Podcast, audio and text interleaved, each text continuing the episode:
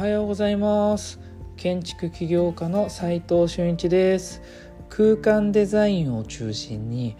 奄美大島で古民家ホテルを運営したり千葉への移住をおすすめする房総イズムで住宅を作ったり設計者が集まる飲食店デザイン研究所の運営をしています、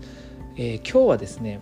頑張ってもお金は稼げなくって価値を提供することでお金を稼ぎ稼ぎましょうというテーマでお話ししたいと思います。本題に入る前にお知らせさせてください。飲食店デザイン研究所が監修しました建築知識2月号を小さな飲食店の作り方という雑誌が発売されてます。去年の2月なので、えー、お知らせ自体ちょっと遅れちゃいましたが、えー、飲食店をね作るというこうインテリアデザイナーを目指すのであれば、えー、結構実践的なんで、えー細かく書いてあるので、まあ、広く浅くは広く浅くなんですけれども、まあ、法規的な面設備的な面厨房的な面結構飲食店ならではの難しさみたいなところを、えー、しっかりと書いておりますので是非是非買ってみてください。それでは早速本題に入りたいと思います。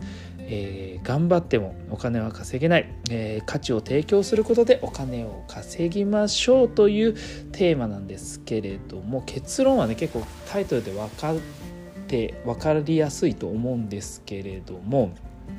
この手の能力を伸ばすためには知識を増やす過程でね頑張るという能力よりなんでかなっていうこう疑問からこう生み出す解決する能力の方が必要だよと。いうことなんです。お金を稼ぐということはですね。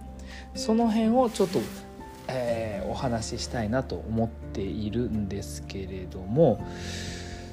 まあなんでねこう頑張るということを、まあ、僕自身もそうなんですけど頑張るっていうことをここまでねやってきてしまったのかなと。えー、途中で僕も、まあ、ここ最近ですかね気づいたんですけどちょっと遅かったんで。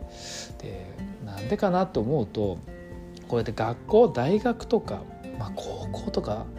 まあ、中学も小学校もそうかもしれませんがこう学ぶ過程でね得てしまう能力なのかなとここに結構こう問題ではないですけどちょっとネック、えー、になるんじゃないかなと思ってます。要はですね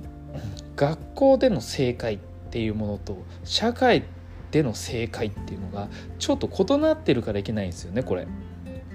学校にねいるうちは課題とか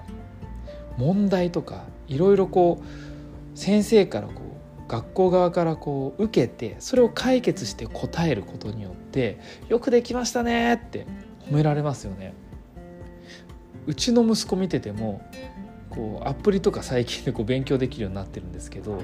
問題に対して回答して褒めるこの流れによって、えー、まあ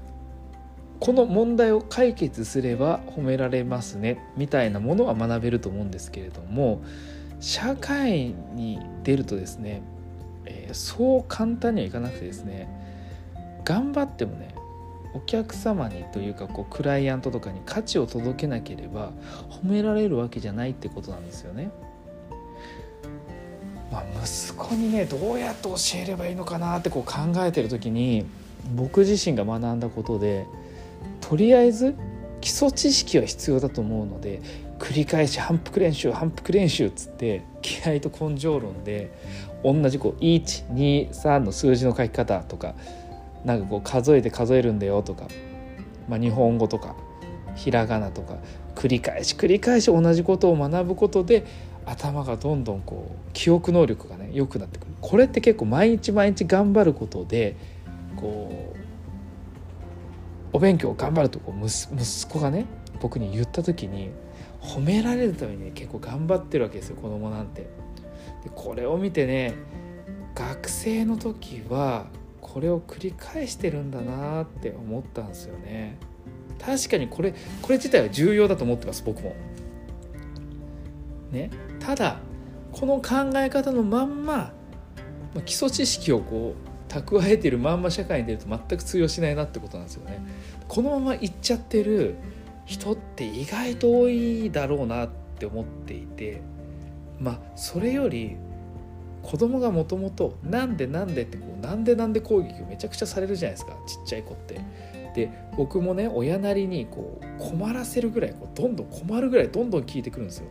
でこっちの方がこっちの方で学んだこととか疑問に持つこと世の中にこう流れてる普通の流れみたいなものに対して疑問を持ってそれに対して答えを見つけようとするこっちの方が社会には求められるなっていう能力でこれ大切だよなと思ってるんですよ。だ要要は大きく学ぶことって2つあって、まあ、受験勉強とかやってるとこう暗記とかこれは覚えなきゃいけないこれを繰り返しやらなきゃいけないってなってどんどん頑張って覚えていくじゃないですか。ただなんでなんでって言って学ぶことこれも学びじゃないですか。この2つのポイントがあるのに意外となんで学生時代はこうなんでなんでで学ぶってことを放棄するような学びが多いんですよね。答えがなんか決まっていて問題があって答えが決まっていてそれに導くみたいなものはそもそも何でこの問題が出てんだろうなとかっていう考え方が生まれなくて覚えているから問題が出てきたらその通り書くみたいなことになっちゃうような気がしてるんですよね。ななっちゃいなっちゃってますよね。なので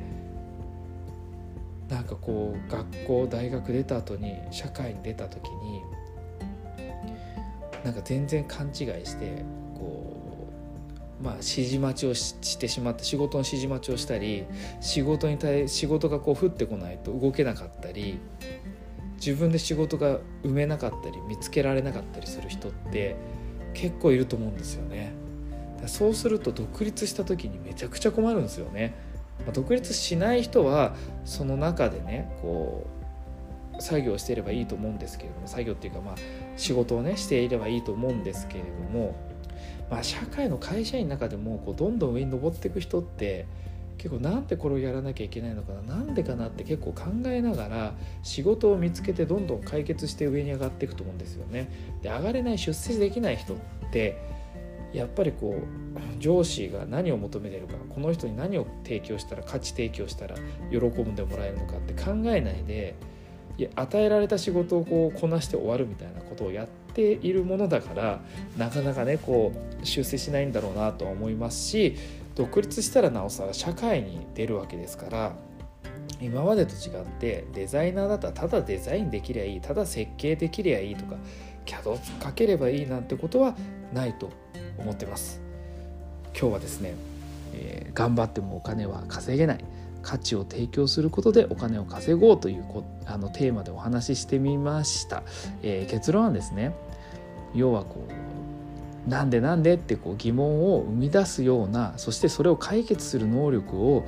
えー、つけていった方が学びとしてつけていった方が社会には必要とされる人材になるんじゃないかなという、えー、結論でした、えー、実務で学べるインテリアデザインの学校隠れ家では、えー、非公開の LINE グループに入っていただき設計者や施工者のやり取りを見て学んで仕事につなげちゃおうって感じでやってます。設計者としてね自ら仕事を取っていきたい方は、え挑戦する価値ありなのでぜひぜひ LINE のオープンチャットの方を覗いてみてください。それでは今日しかない大切な時間を全力で楽しみましょう。建築起業家の斉藤俊一でした。ではまた。